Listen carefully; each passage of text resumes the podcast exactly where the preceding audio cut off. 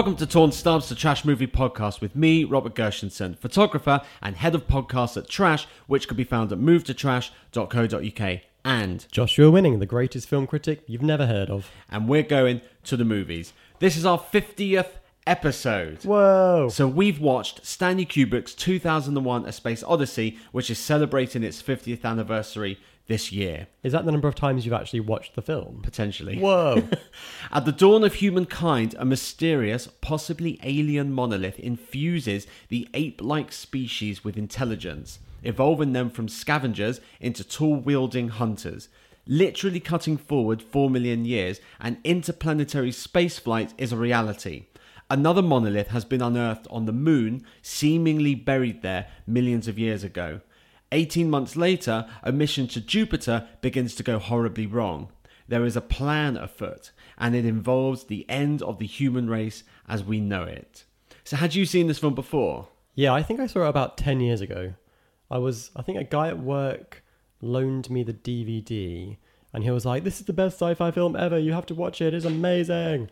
And I put it on and I was just a bit like, "Oh, that's pretty. Oh, that's, that's some nice music. Ooh. and just like that's so found, harsh. found the rest of the film really really boring no that's not true i um i liked a lot of it but i didn't love it Mm-hmm. um i know that this is like one of your favorite films isn't it Uh, to be honest, I think just this year, I think it might have become my not just my favorite film, but my favorite piece of art. Hmm. i feel like you talk about it every single time i see you I'm really connecting with it a lot this year. yeah it's weird why and is I, that I don't know why. I'm just. I saw it. I mean, I've seen it a number of times. I mean, I, I saw when I was first getting into movies. I saw it on like Turner Classic Movies, uh-huh. and I didn't get it. I, I don't even think I enjoyed it. It is. I mean, it's a very unique movie. Hmm. Then around 2002, I got the Stanley Kubrick box set.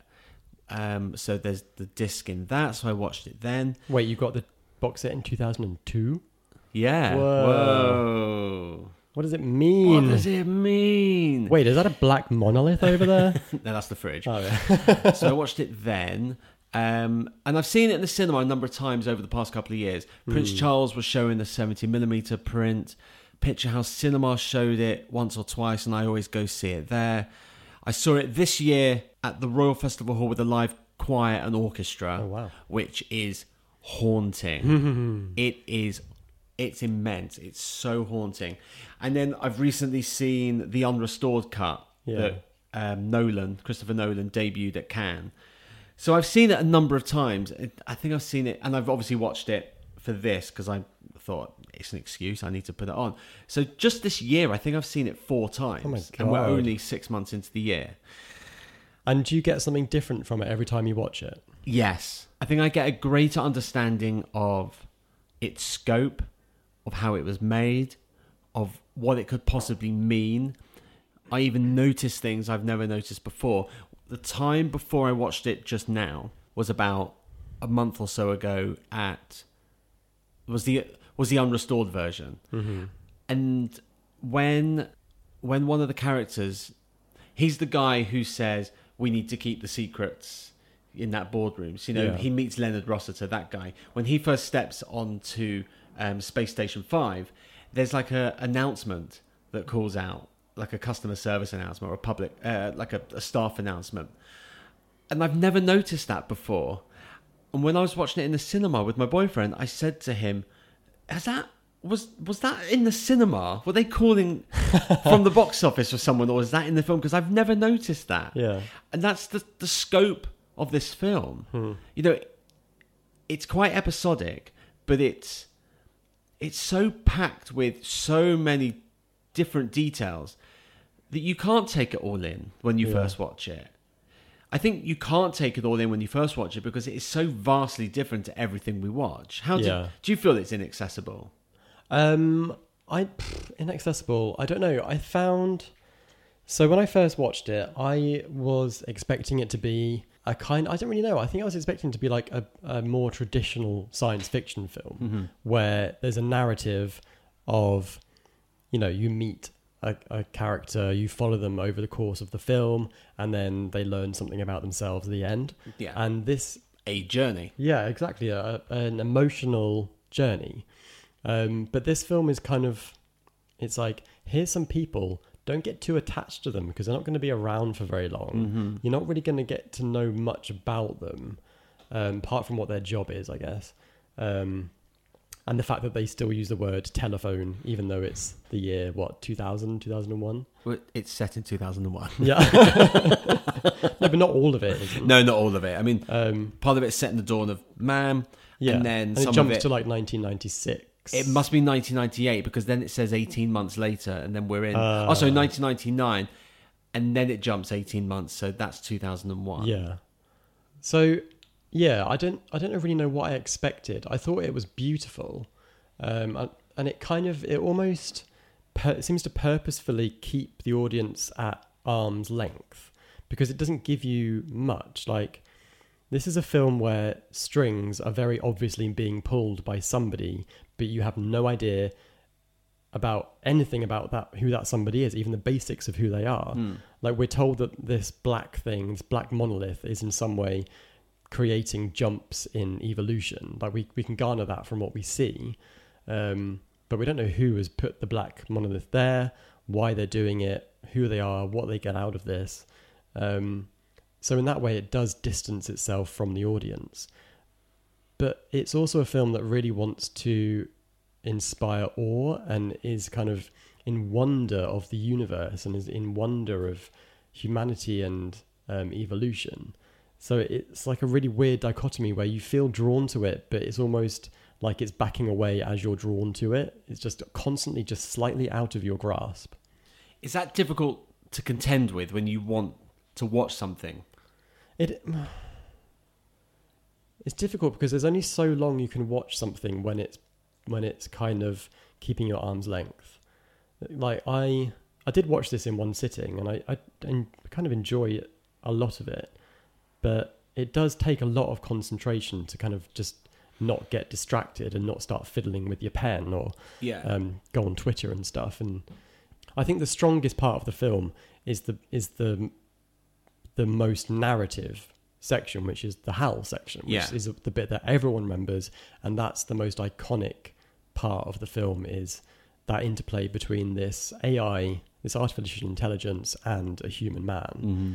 And that's the strongest one because it follows a, a, an observable arc where you basically it's like a creeping horror movie dread that that steals through it. And you get a proper kind of little movie there.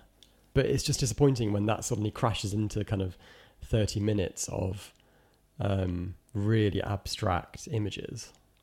Is and that it- and it- disappointing or?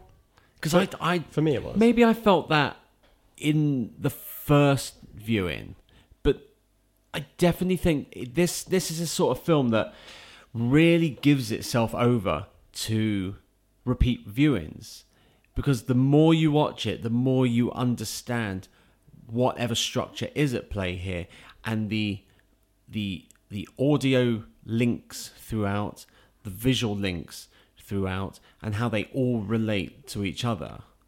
Yeah. So do you do you what's I mean what's your take on on what's going on? It starts off with the dawn of man. Yeah. Well, it's, it's the it's it's almost like science faction.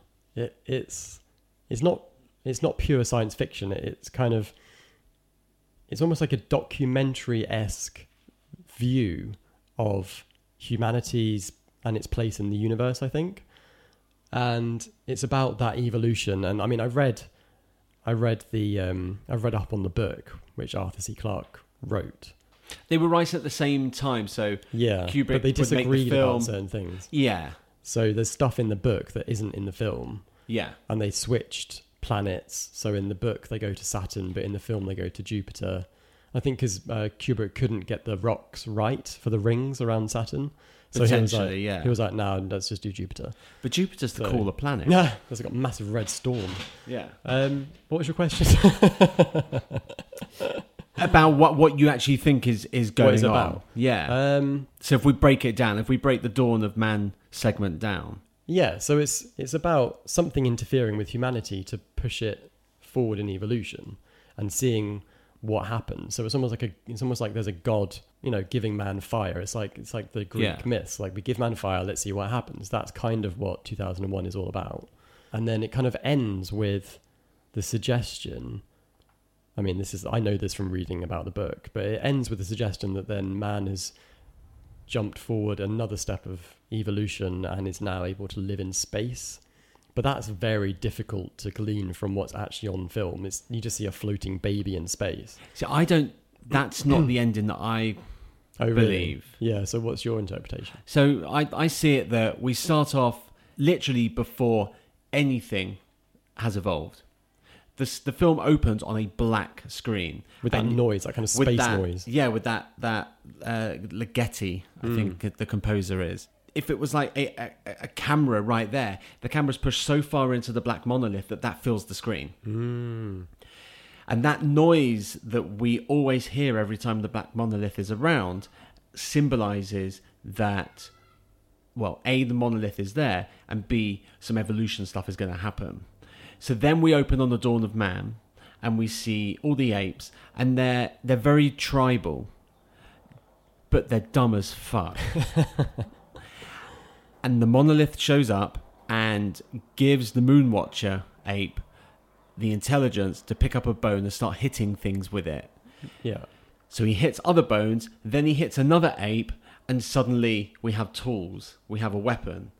And so when he throws that in the air in this joyful, I'm so powerful, that's when we cut because we're making a link between Hmm. The bone. the bone, which is a tool, technology, making a link to what we actually have now, which is spaceships Yeah. that was the start. This is where we are now. So then, as the story or the narrative or the, the three episodes unfold, we see that there's another monolith buried on the moon. We don't know by who. It gives out a signal. And I think that signal is alerting other technologies, AIs, what the plan now is. So then we skip forward 18 months later. Hal has understood that signal and is going to push man further. Mm-hmm. Hal is obviously part of this plan. So when we go through the Stargate, that's actually us evolving. And What's we, the Stargate? that's where all the color streams. Oh yeah. They're actually going through. I think that's us going through time and space so quickly that even light is is rushing past us. We are ahead of everything. We're being pushed ahead of everything, and we evolve so far that we actually become a new species. Mm. And so what what what do we have to learn from that philosophy? Like what what is this film telling us? Maybe it's not there to tell us anything. Hmm. Maybe it's just more of an essay. Yeah. I felt like this this felt like a film made by Hal. Like it's been it's been called a cold film because it is cold. It's it's detached from humanity. It's mm-hmm. observing at a distance. Yeah. It's like a god's eye view of where this, where of the story of like space and man's evolution, but it's viewing man and woman as something separate from the filmmakers. It doesn't feel like it's not an empathetic film. No, it's, it's viewing not. it's viewing it all from like a, a safe distance, and it feels like Hal is observing everything that's happening in the film. The fact that it kind of is obsessed with the the way that technology works. It's like super slow mo, like the mi- minutia of a of a docking station and But like it's things realistic, landing. right? Yeah, but it's kind of it's showing us the miraculous mundanity of the miraculous. It's like look at this miraculous spaceship and it's miraculously boring. it's so boring. Just dock the ship. But this is so gorgeous. I mean, yeah, there's a sense of discovery and it looks gorgeous. it does. so gorgeous. That photography, all done in camera, with Mm. the, obviously a couple of bits have been cut out and, and, and pasted, but Yeah. it's not it's not CGI. It's unbelievable that it's 50 years old because It's it does unbelievable. It does hold up amazingly. Like I was thinking, fifteen years after this film came out, ET was released. Mm. The spaceship effects in ET look really dodgy now, Yeah. but this still looks fresh.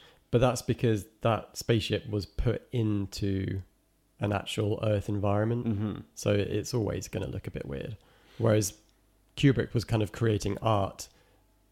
Like he was using paintings and models and stuff, wasn't he? So he was he wasn't putting those models into like a field somewhere in England. Yeah. The lighting, his understanding of lighting, lighting direction, how it falls on something is is just hmm. second to none. Hmm. And I don't care about Oscars, but this is his only Oscar. He won For it for directing. he won it for special effects. Ah, Didn't never won an Oscar for directing, Huh. which is more evidence to suggest that the Oscars have no idea what they're talking about. The fact that they never gave Kubrick an hmm. Oscar, never never given Lynch an Oscar. yeah. But his only Oscar was for the special effects on this, and, and deservedly so. I just find it fascinating that it, this was the year before a man had landed on the moon. Yeah, Like this, the space race was ongoing, and so this film kind of wants to show us things that we've never seen before. Mm-hmm. Like it's very easy to watch it now in 2018 and kind of go, oh yeah, it's space in it, and like oh it's a planet, oh great, because we've seen everything that Voyager sent back. We've seen all this amazing imagery, but when Kubrick was making this film, he was creating stuff that we hadn't seen on a on a big screen in that kind of detail. So it must have been mind blowing. it must have been incredible. I wish I can go back and see it Yeah, then. yeah. That and but like not have a 2018 head, have a 1968 head. Just have your mind blown. it, it would just What's the equivalent, like Avatar? God.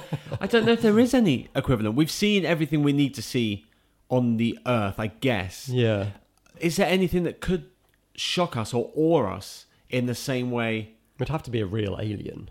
It would. It would have to be a real. We're, wait, alien, we're wouldn't it? waiting for them to find a real alien. but it wouldn't be fiction, would it? It would. That would be in the documentary. True, yeah. But in terms of being shown a world or a part of mm. our universe that we've never seen before mm. in fiction, and then because the the trick here is he's showing us this side of space in fiction, and then we discover that things actually look like this in reality when we actually manage to go to space. Yeah. So we would need to find something out there that we can show in fiction and then have that validated a year or two later in fact.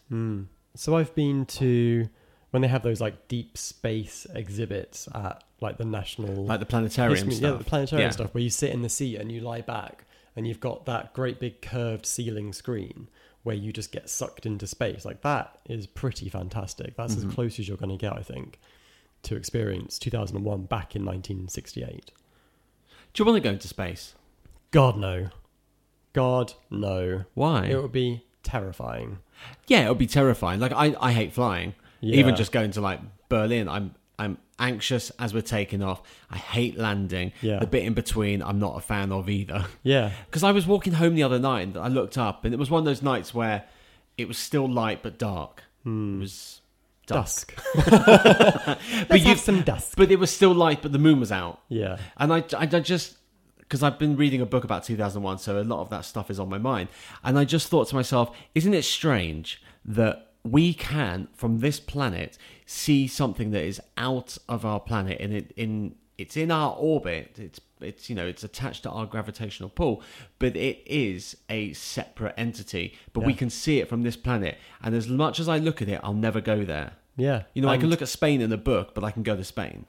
Yeah, exactly. You yeah, you can never that that space between us and the moon. That's oh yeah. It It's a three day trip.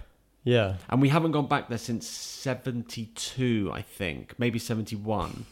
I just can't believe that in 1969 we barely had television. We barely had phones that were Yeah. actually any good, and yet we flew a man to the moon. He landed. He had a little look around, and he flew home. The three of them, but two got out. Like how the okay, getting there fine, but how the fuck did you fly back? They were basically on a rocket. Yeah. They were flying a rocket to the moon, and then they flew back home again, and they were fine. It's insane. I just don't get it. I did, my tiny human brain is both awed by it, terrified, and can't comprehend what that is like. to leave the Earth, fucking hell. That's because we've we've never, as individuals, we've never had an experience where, you know, if if you're like me, I don't truly believe anything mm-hmm. 100 percent until I've seen it with my own two eyes. Absolutely. So I can't comprehend leaving the planet going to a rock in the sky, turning around and looking at Earth. Yeah. I think I would just have anxiety attack after anxiety attack after anxiety attack. Just And- drink. yeah, I know that's true. The, can you imagine the mini bar for three days? that would be amazing. Um, Space is amazing though. I, I am I am obsessed with space and I find it fascinating, but I just wouldn't want to be in it.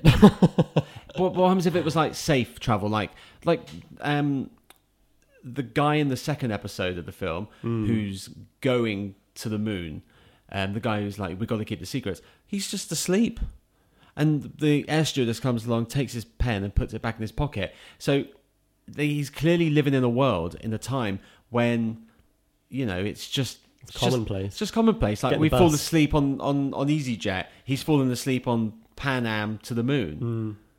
So if it was perfectly safe, because Hmm. you know uh, SpaceX are trying to launch Yeah. commercial space flights. Virgin. Richard Branson was trying to do it for years. I mean, that man can't even fly a hot air balloon. I wouldn't trust him with a spaceship.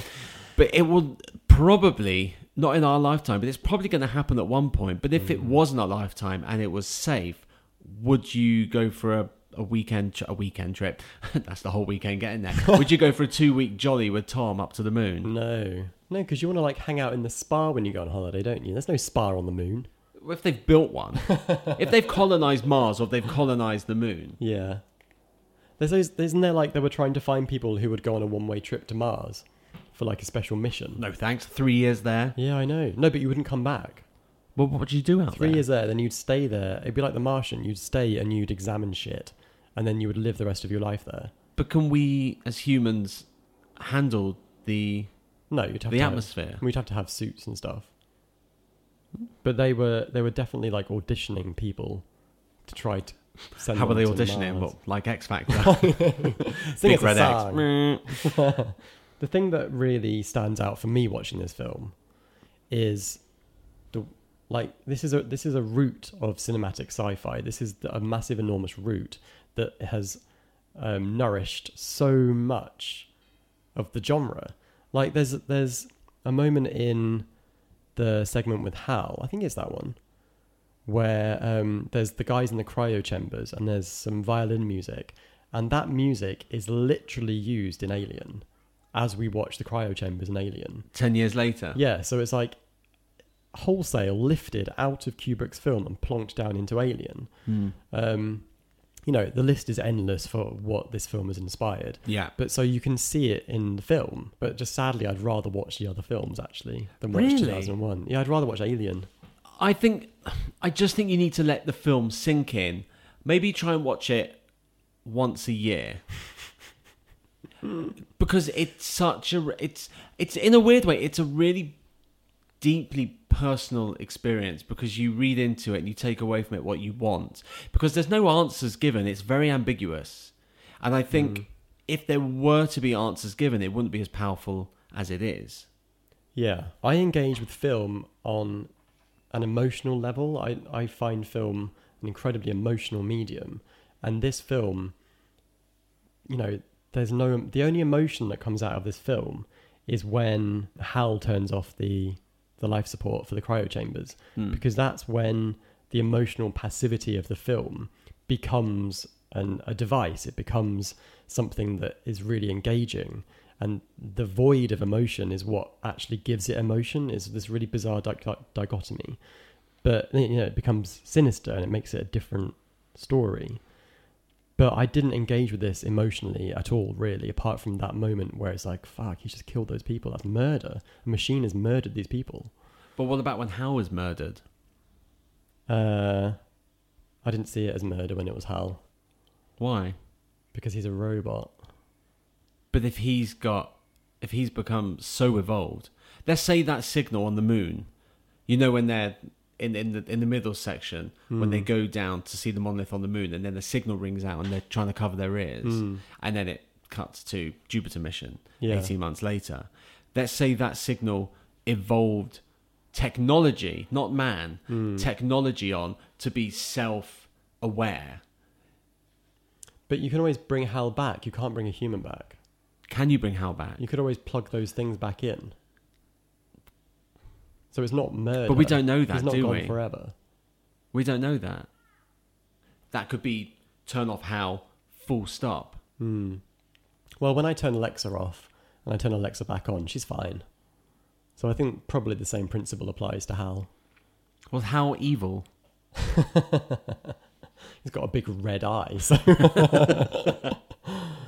um, Hal, i- Hal is fascinating because we're not that far off Hal, are we? We're kind of we've got these. We can't. I mean, I can ask Alexa a question and she slash it will answer it, but I Mm. can't have a conversation with her. I Mhm. can't debate with Alexa. Um, But you can with Hal. but you can with Hal. But how Because far Hal- off are we with Hal? Because Hal can win at chess, and he can comment on on drawings that he's never seen before, Hmm. and he can have a he's also- conversation with a newsreader. But he has all the hallmarks of a villain because he's manipulative and he's scheming. And he's he has or it has no qualms in killing to ensure his own survival. It's kind of it's a villain. Hal is a villain. Also, keeps secrets. Yeah. Like no one knew. Like he didn't No try to have a conversation when he when he lip when he read their Yeah, lips. no one knows he can lip read. But he could have said to them, "Look, I've read your lips and I know what you're planning, but can we just have a chat about this?" He doesn't. He just decides to eject them off into space. That bit is that bit is terrifying. Yeah, it is. And I love how the intermission at the end, just before the intermission, it's this really subdued moment where they've been talking to each other the whole time and you're Mhm. just having a really long discussion about this. And frankly, it gets a bit boring. But then suddenly, they're doing a podcast. and then suddenly, with no flair and no kind of showboating, you suddenly are shown that Hal can see their lips moving and Yeah. you know that he's lip read what they've said Mhm. and then it goes intermission and it's such a beautifully handled thing And there's no like dun dun dun. No, there's just no tension music. There's no, No. evil music. It's just oh, Hal can see.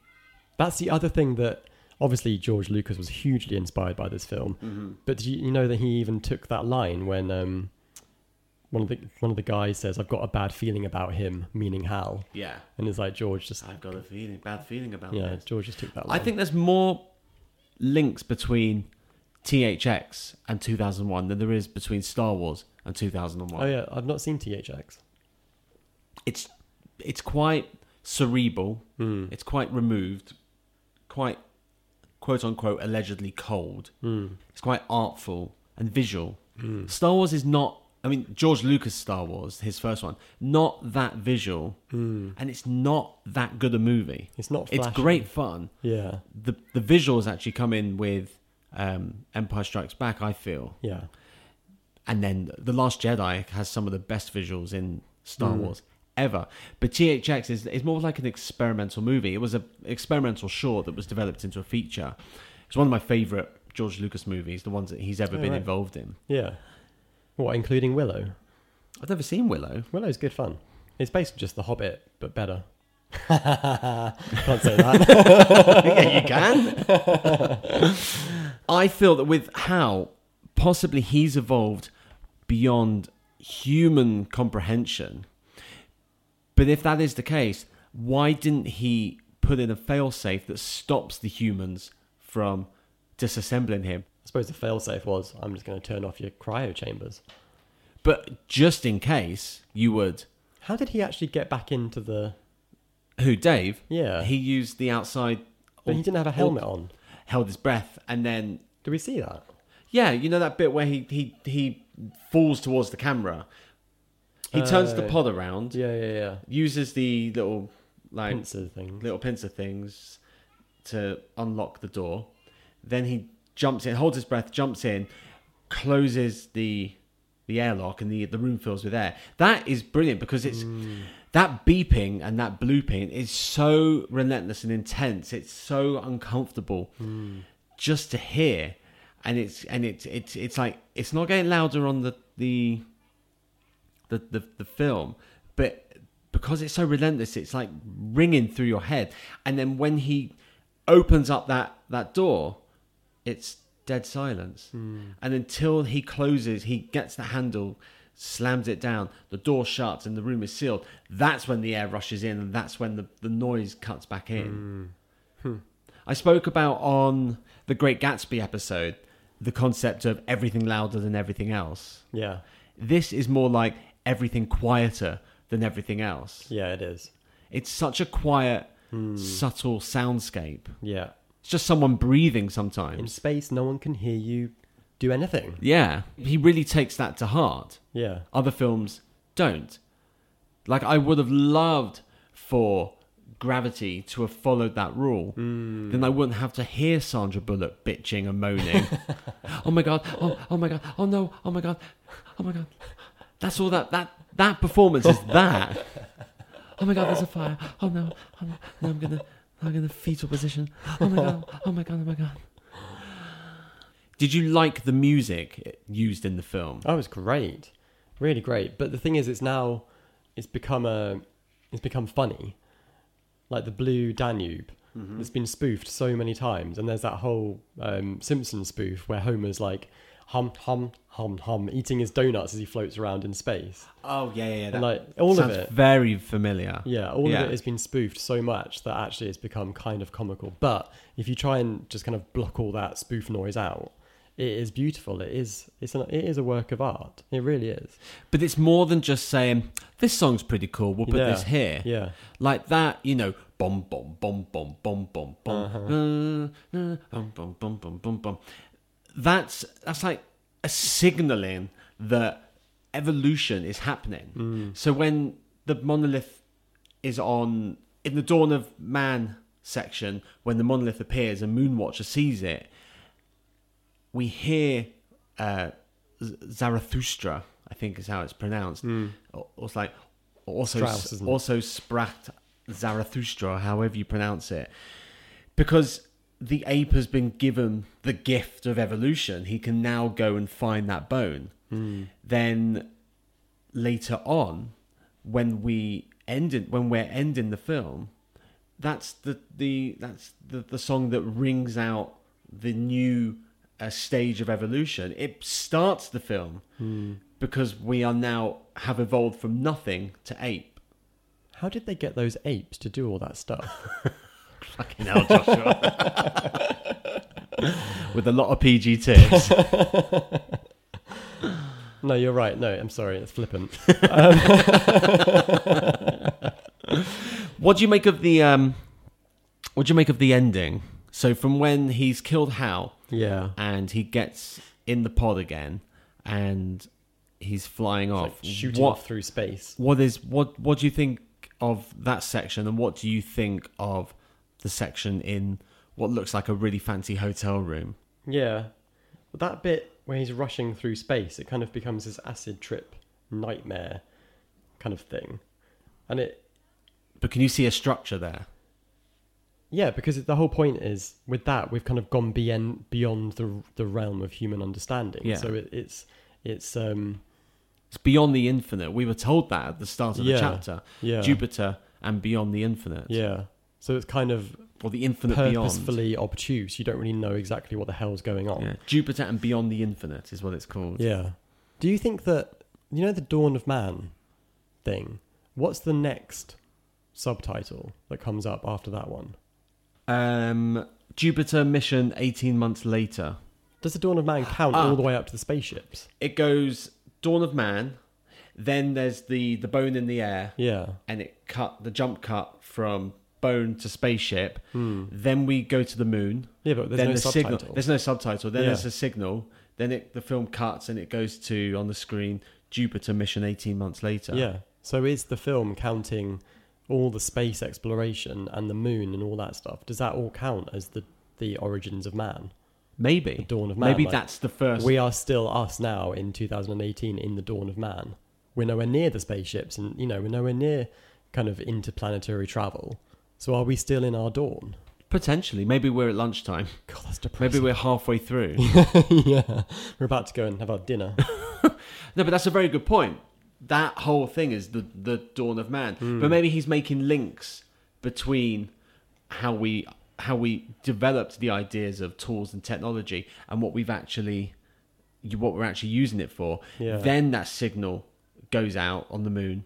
Then we jump forward. Hmm. There's always a jump, isn't there? Every time there's a jump from episode to episode. There's a jump in time, Hmm. and there's more jumps at the end. What do you think about the the scene in the hotel? What- Whatever looks like the fancy bedroom. Well, when I read about the book, it said that Dave is basically being shown something comforting, like an environment that would be comforting to him as a human being. Mm-hmm. But that doesn't really fly with me because that place looks really uncomfortable. Yeah, It's like really brightly lit with weird disco floor and gaudy decor and like the weird guy eating his dinner in the other room. Really bizarre. is that another guy?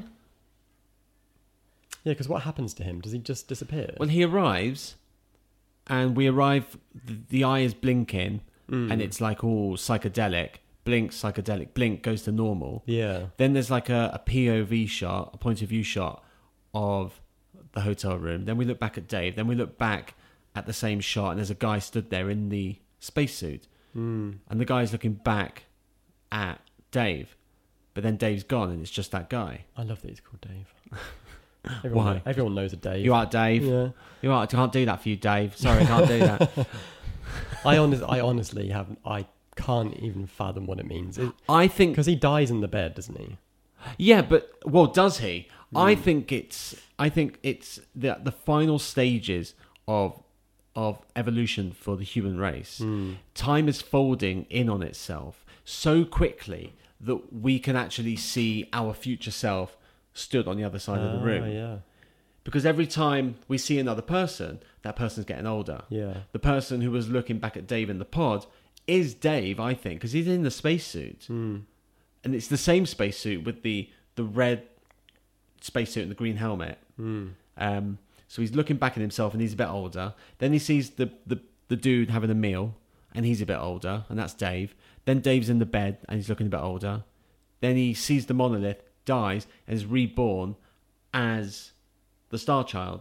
Human evolution has gone on.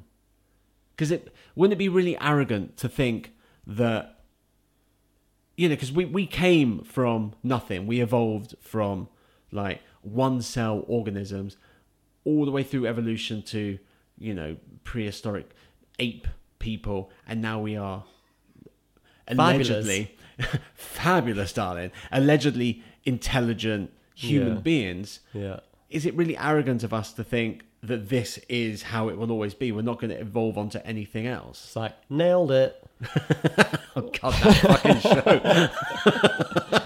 I don't know. That entire thing in, in the boudoir, whatever it is, that just made me think of David Lynch. Like, I just think David Lynch must love this film. he calls kubrick the man Yeah. yeah Because David Lynch will never explain what the red drapes mean in his funky, jazzy, weird psycho world. and why should he well, no, no, it's fine. why should anyone explain yeah, yeah, yeah. anything Well, I, he shouldn't explain it, Abstract. actually. yeah I'd, I'd argue that he shouldn't um, because it takes away some of its intrigue. But then the same with that weird little disco room that's going on. It's like, what is it? I don't really know. I do know that the paintings on the wall in that room, Oh, yeah. they're all Renaissance paintings, which is rebirth, So is he turning into Barry Lyndon? potentially. is Barry Lyndon actually in the future? No, this is just getting silly now. it's in the Kubrick verse. yeah. Did you notice that he uses a device and Who's he? Kubrick? Oh, Um, I don't know how he's not particularly repetitive visually, is he? Kubrick. Yeah. What in Everything's what quite sense? Distinct. Like each film is quite distinct from the other. I mean, there's there's the hallmarks of Kubrick, like tracking, following Mm. a character, or pulling back from a character. You know, starts off tight Yeah. and then zooms out, or the camera's on the dolly. You know, like in um in well in two thousand and one on that that uh, Circular. circular spaceship. spaceship. Yeah. Um, I can never say the proper word. The cent- centrifuge. You know, and Dave's gone out for a run, or Frank's gone out for a run, and he's either behind or in front. So he does that a lot. He was doing that in the fifties in Paths of Glory. Um, the the Kirk Douglas character would be walking through the World War One um, trenches, and Kubrick would either have the camera behind following, or um, in front, and the camera's walking backwards, following. Kirk's walking towards the camera, but the camera's moving back. So he did that in The Shining. So there's all that. There's like one point, um, Yeah. you know, like everything's symmetrical. One Yeah. point, um, Very Wes Anderson. well, yeah, well, he clearly got it from Yeah. from Kubrick. So there are all these things, but Okay. each film is is so vastly different Yeah. and, and and as you go along in in the filmography, they become even more different. Hmm. Like you would never look at this and go, "Oh, so this is the same director as Eyes Wide Shut or Full Metal or Jacket. Full Metal Jacket," because they Yeah. look so different. yeah. But thematically, it all comes under a complete mistrust of authority. Hmm. And I asked his daughter that.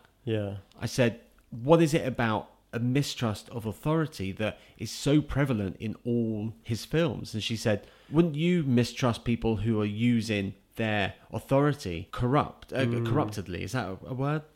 Corrupt. So he completely mistrusts because people would just use their power and they go mad. That's what Doctor Strangelove is about. Hmm. That's what Clockwork Orange is about. Yeah. Interesting. That's what The Shining, elements of The Shining is about yeah. that. And the authority being the hotel and the spirits themselves. Or uh, even the father figure. Even well. the father figure, yeah. The reason I asked that was because there's a shot when, when Dave is like tra- traveling through the space gate thing. There's a shot, a freeze frame shot of him screaming, and that is repeated again in The Shining. When Danny sees things, he's like, "There's a freeze frame of him screaming." It's called the Kubrick stare. Is it? Like, he would always put the camera slightly lower than the person Uh huh. and have them sort of look up through their eyebrows. So they did it a lot in Full Metal Jacket. Hmm. Um, Oh yeah, like that. Uh, D'Onofrio did that quite a lot, didn't he? Yeah, and those freeze frames kind of repeated again in Eyes Wide Shut when Tom Cruise has been rumbled and he's in, you know, that sex party, the I've dirty I've sex party. Well, he, he- his character gets rumbled at this kind of Masonic, um, Rothschild style rich person, fucking in nice surroundings like country hall kind of party, and everyone's got these Venetian masks on. So when there's this moment where Tom Cruise has been rumbled, Kubrick just cuts to a load of they're not still photographs, but no one's moving in the frame, Right. and it's all these Venetian masks that are kind of contorted but just staring, and it's really unnerving. Yeah. But all these these kind of visual techniques do litter his films. Hmm. But like any visual director, any visual artist, you will always reuse the same images over and over because that's your style. That's Yeah. how do we know it's a Coen Brothers film because of the way they move their camera. Hmm. How do we know it's a David Lynch film because of the way he moves his camera and the things it's he- yeah, but the, the things he puts on screen. Same with Kubrick. We know that it's a Kubrick film because of the way he's moving his camera. What do you think is the definition of man? What's the defi- definition of man? Yeah. As in mankind or the gender? Of mankind. Capital M. Capital M. Yes. Um, I think it's empathy. Hmm, interesting. I don't think Hal has empathy. Hmm. I don't think he knows how to dis- I don't think he knows how to have empathy, but I think he understands that man has empathy because when when Dave's killing him, he's he's trying to play on Dave's emotions by going, "I'm afraid, Dave." Hmm. And he's almost like recounting his life story. I was built, yada yada yada. I can't remember the, the, the phrase, but he's trying to. He says see, yada yada yada. well, he's trying. He's like, "Hey, hey, hey! I'm a computer. Don't fucking kill me, man." But he's like, it's actually Tony Curtis. That I'm ma- a computer. Don't kill me. That may have actually saved his life. Might have, but he's trying to, you know, prod Dave's empathy, Hmm. and Dave's just like, "No, fuck you, mate. You've just killed Frank. Hmm. You've just killed my mate, whose helmet, yellow with with the the blue eyes, looks like Zippy from Rainbow." yeah. So I think maybe it's the other way around.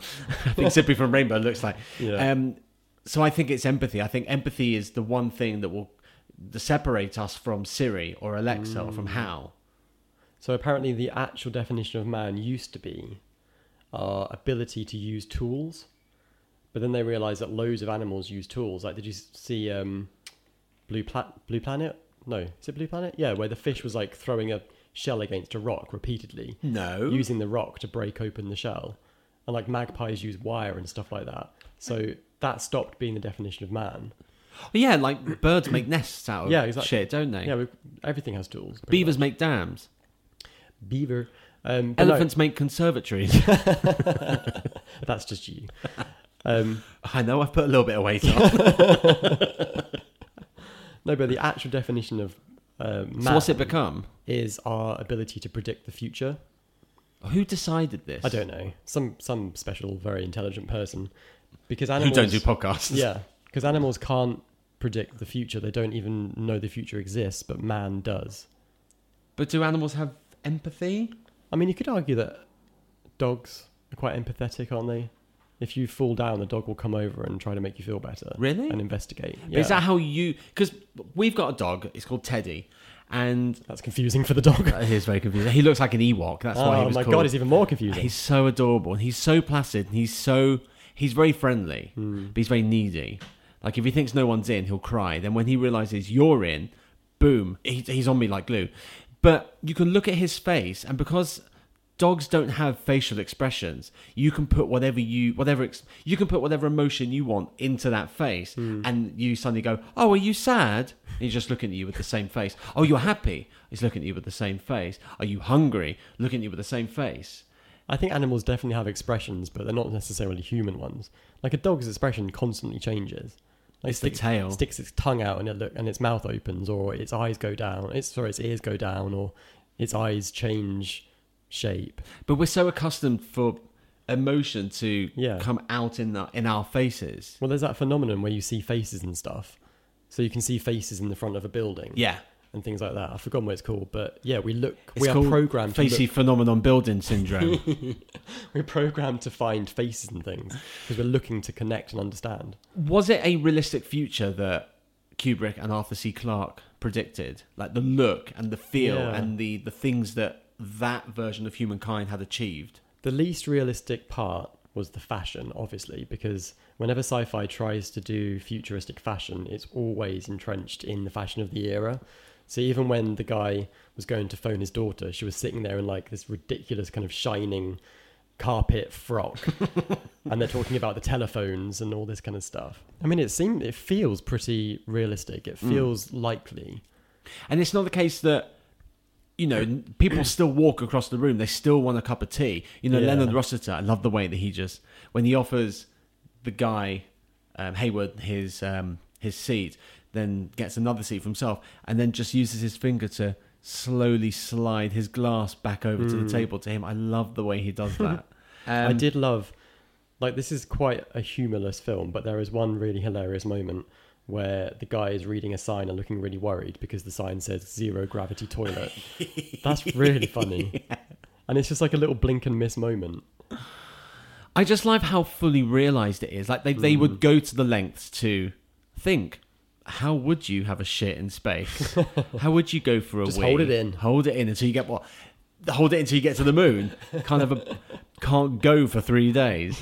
But I just love how fully realized it is and how you know, yes, whoever is the the big airplane company at the time, Pan Am, would be the one to make interplanetary, you know, transport. Hmm. You know, grip shoes, the anti gravity shoes or Oh, whatever, the gravity shoes. That's brilliant. The- she must the- have really sprayed her hair to stop it from flying upwards when she was in zero gravity. We all have that problem. but you know, the the the where the food trays are dispensed from, they haven't just gone. We need a machine that will dispense food. They've gone. What does it look like? What are the practical? What are the practicalities of it? Hmm. What the little um, control panel they have on their forearm on the spacesuits? What does that look like? What do the helmets look like? The production design here is gorgeous, and it makes me think of that think tank that Spielberg put together ahead of Minority Report, where he got all these different experts in, like, I don't know, 10, 20 of them, and for three days they just brainstormed what would the future look like in the Minority Report universe. It's genius when, when, when people do that because then it gives every single thing in that world a real life basis. So the trick has been achieved. The trick of tricking the audience into believing that this is a real experience and a real narrative and a real environment is is wonderful. It's such a successful trick. Hmm. But people didn't really like the film, did they? Like people, people walked out. Rock Hudson walked out, going, "Someone explain what this shit is." And like critics called it a shaggy god story, and just basically kind of, kind of poo-pooed the whole thing. But now look who's laughing.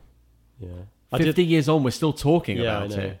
I loved Kubrick's comeback when he said that his critics were all materialistic and earthbound. Ah. I was like, well, you can't deny that, can you? No. Do you think you'd watch it again pretty soon? No. I would watch it again, like at some point in my life, but I don't feel I'm not in a rush to watch it again. I like it. I really. This is the thing. I've got a, such a love hate relationship with it because I love what it did for the genre. I think it's beautifully put together. It is the work of a visionary. There's no question about that whatsoever. But it just kind of bores me. It just is so difficult to engage with and stay with it. I think you have to get past that. The more you watch it, the, I've the got other easier. stuff I can watch. But the more you watch it, the easier is to engage in it because you kind of you can see the shape, you can see what's coming, you can see the But I episodes, knew it was coming. you see the structure more. Uh, But I know the structure. I just find it such a pleasure to watch. I love it, I'm really happy for you, but I'm, you can watch it on your own. and I often do.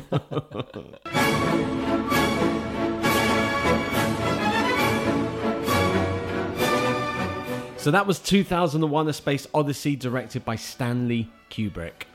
Have you watched 2001: A Space Odyssey more than once? Did you enjoy it? Do you have you been to space? Let us know at Torn Stubbs Pod. We're on Twitter. If you're into film, music, theatre, culture, head to movetotrash.co.uk. We're off to open the pod Podpay doors. Until next time, I remain Robert Gershenson. I'm Joshua, winning. Cut Dave.